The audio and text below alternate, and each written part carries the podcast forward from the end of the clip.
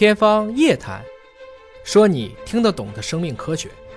目前我们在这个中国抗疫的过程中，华大做的啊一点点贡献。啊，我们这个实验室的名字叫火眼实验室。大家可能知道的，最近一次石家庄抗疫当中，它最快的时候是两天检测了两百六十八万人份，每一份检测的成本低于十美金，它的灵敏度是接近于一百个拷贝每毫升，对于单人份的话。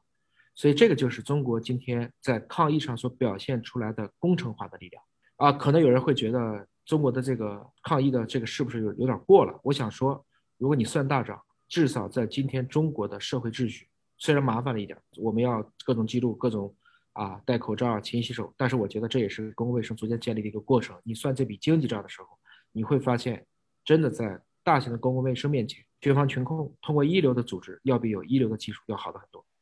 所以，我也希望大家能够相信啊，中国可以为全球的公共卫生事业贡献出自己更多的力量。啊，说回来，继续聊生命科学。上个世纪这个时候，如果你还不关心物理，那么可能你已经注定会在某一个点上就 out。如果在这一刻还不关注生命科学，我相信我们可能可能慢慢变得都听不懂也看不懂。所以，生命时代其实这个世纪来讲的话，我觉得就是从新冠疫情之后，我们觉得突然有一天。大家好像周围突然都明白了，比如说我不用再解释什么是核酸，什么是病毒，什么是疫苗，甚至疫苗到底有多少种品类啊？这每个品类之间的这种优缺点是什么？大家现在都慢慢变得妇孺能知、耳熟能详了。这就是一个全新的生命时代的一个开启，就如同在黑死病之后欧洲的文艺复兴的一个兴起。那么，如果我们画一些历史上的这个时代，我们可以说它分成了农业时代、工业时代。信息时代还有生命时代，农业时代我们解决的是人和粮食的关系，工业时代我们解决的是人和原子的关系，信息时代也是美国领先的。为什么美国快速的把大家都甩在后面？是因为他抓住了 IT，他解决了人和比特的关系。而到了二十一世纪，我觉得大家现在都在争一个事情，就是解决我们和基因的关系。简单一点，前面的都叫非生命时代，而后面的这一部分叫生命时代。非生命时代和生命时代有一个显著的特征，那就是非生命时代往往带来的是过剩，比如说我们的工业品过剩，比如说我们现在的各种假消息、各种微信呢，我们看都看不过来。但生命时代其实是永不过剩。我不相信说谁觉得会自己活的我健康不好，我还想活得短命一点。绝大部分人都希望我能健康长寿的一直去活下去。那么非生命时代的成功呢？很多的时候我们称之为是顺人性的多巴胺刺激，比如说赌博，原来一直赌十块钱的，赌着赌着没意思了，就要赌一百的了。这个多巴胺刺激会让你进入到一个不归路，而生命时代的成功，它一定会来自于逆人性的内啡肽的奖励。所谓内啡肽的奖励是在于你做成了一件事情之后的成就，比如说我运动了一小时，比如说我快速的看完了一本书，或者说我完成了一件我一直想完成的事情。这种奖励不是多巴胺，是内啡肽。所以，生命时代将注定融合物理世界、信息世界和生命世界。我们看到的今天的很多生命科学，恰恰是在过去的巨人的肩膀上所奠基而成。我其实并不担心我没有看到现象，我只是担心我们看到了现象，但是没有继续的去抓住本质。这个世纪，啊，我觉得每一个人，尤其是中国啊，都不能再错过了。奥巴马在任的时候也提出了，包括大数据。包括脑科学，包括 All of Us，就是所谓的百万基因组计划，还有在奥巴马这个离任前的我们叫木设癌症的射约计划等等。所以归根结底，我们解决了我们身外之物。我们现在全世界的重点都放到了我们最宝贵的，每个人就只有一次的以时间为共同敌人的生命。李约瑟啊，曾经问过我们一个最扎心的问题，就是说中国的科技一直领先到了北宋，为什么到今天就不行？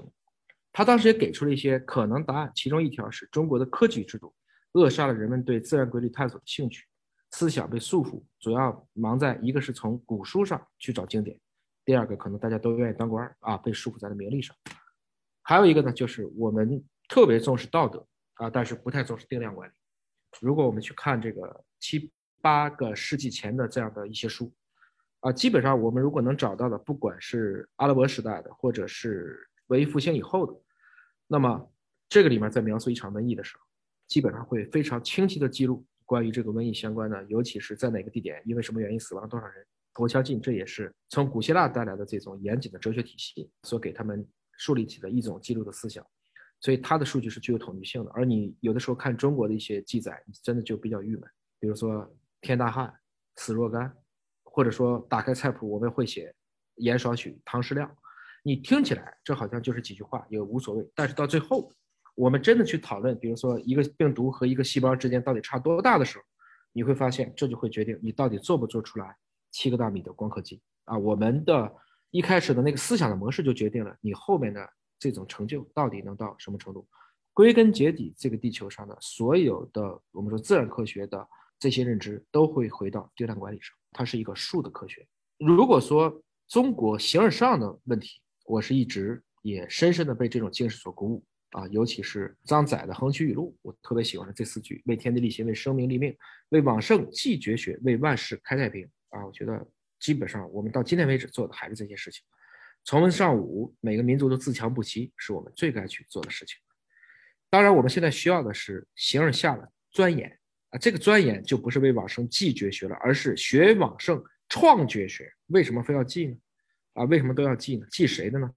科学实际上是在否定别人的过程中向前进步的，所以我们也需要去重新的去开宗立派。那么这个过程中，其实在大学里说的很清楚，大学之道。啊，要先治其知，治之在格物，物格而后知至，知至而后心正，心正后意诚，意诚而后身修，身修后家齐，家齐后国治，国治后天下平。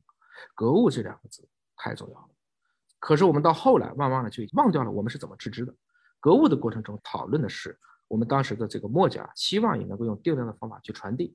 我们希望现在还是要把这个精神捡起来啊，要用我们的自然语言，特别是能用自然语言的。通用语言数学来去阐述生命科学当中所存在的这些现象，虽然今天还很少，但我相信我们只要继续努力，我们终于有一天应该能一个又一个的去解决目前已经存在的问题。那么什么叫格物？比如说这部折叠屏的手机啊，这是华为的手机。那么大家第一个阶段的格物，首先他要认知哇，这个手机能折叠呀，很酷。最起码你要知道，在以前啊，这个手机可能是没有折叠版本，那就到了第二个阶段。你可能这是一个一般的销售商的这么一个素质，八寸屏，四千万像素，四摄像头，而且这摄像头还是一个徕卡认证的镜头，这就是第二个阶段。如果到了工程师层面，你可能会知道，它用的是麒麟九九零，整合了五 G，在一个芯片里，它用的是双层航天级的聚酰亚胺的柔性材质，而且 Mate X 比 Mate 又有改进，让它的这个折叠屏的折叠寿命又变得更长了，这就是一个工程师层面的一个内容。但是，如果你是一个物理学家，你看到手机，什么叫格物呢？你应该明白，这是十个诺贝尔奖：晶体管诺贝尔奖、激光诺贝尔奖、与这个晶振原子钟诺贝尔奖、液晶诺贝尔奖、集成电路诺贝尔奖、磁拔诺贝尔奖、CCD 或 CMOS 成像元件诺贝尔奖、光纤诺贝尔奖、LED 诺贝尔奖、锂电池还是诺贝尔奖。如果不到这个层面上去分析问题，我们其实是做不出手机。我们 GPS 是诺贝尔奖，但是本身来讲，GPS 是源自于阿波罗登月。我得先把太空的事情做完了。阿波罗登月这一套是哪来的？是二战德国造的 V 二火箭。再往前推是哪来的呢？就会回到开普勒三大定律上去，回到牛顿力学上去。其实这就是所谓的科学史。科学史的每一个进步，确实我们都是站在巨人的肩膀上，一步一步的向前迈进。我不知道美国的同志们是不是还认识这个菜？其实这是茭白。那茭白一般我。我们首先要知道这个东西叫什么，而且它是可以怎么吃。比如说，大家要知道茭白能炒肉，啊，这就是个老百姓的一个境界。再往下呢，稍微知道一点，比如说你是一个植物学家，植物的分类学家，你可能知道这个东西是叫做焦瓜焦笋，但是它本身的种子是叫做菇米，因为这个茭白也叫菇。那么这个菇是啥呢？实际上是古代的六谷，就是说人家本来是米，而不是菜。到了第三个阶段就要知道了哦，原来它是禾本科菇属的，它是大米的亲戚，它是禾本科的，它的亲戚是小米、是大米、是玉米、是小麦、是谷子，而不是什么萝卜呀、黄瓜呀，不是葫芦科，不是十字花科等等。但是到了我们做基因的脑子里面，这个东西基因组大小五百九十兆，三十条染色体，其由米变菜是因为真菌感染，天然转基因的一个作物，是一个天然的转基因使得茎部膨大，慢慢的大家觉得。这个东西米量又不如水稻，所以我干脆把你当菜吃了吧。根据我们的分子钟往前推，大概的时间是宋朝发生的，也确实是在宋朝的这个时间，我们发现这个米的产量忽然就下去了。原因可能是因为大家把它当菜吃了。这就是生命科学的格物的第四个阶段。你要知道，不光知其然，还要知其所以然，还要知其所以然，再推其为什么这个东西到今天还能够被存下来，要讲出背后的所谓的生物学故事，带来这种 common interest，也请让您的孩子们能够爱上生命。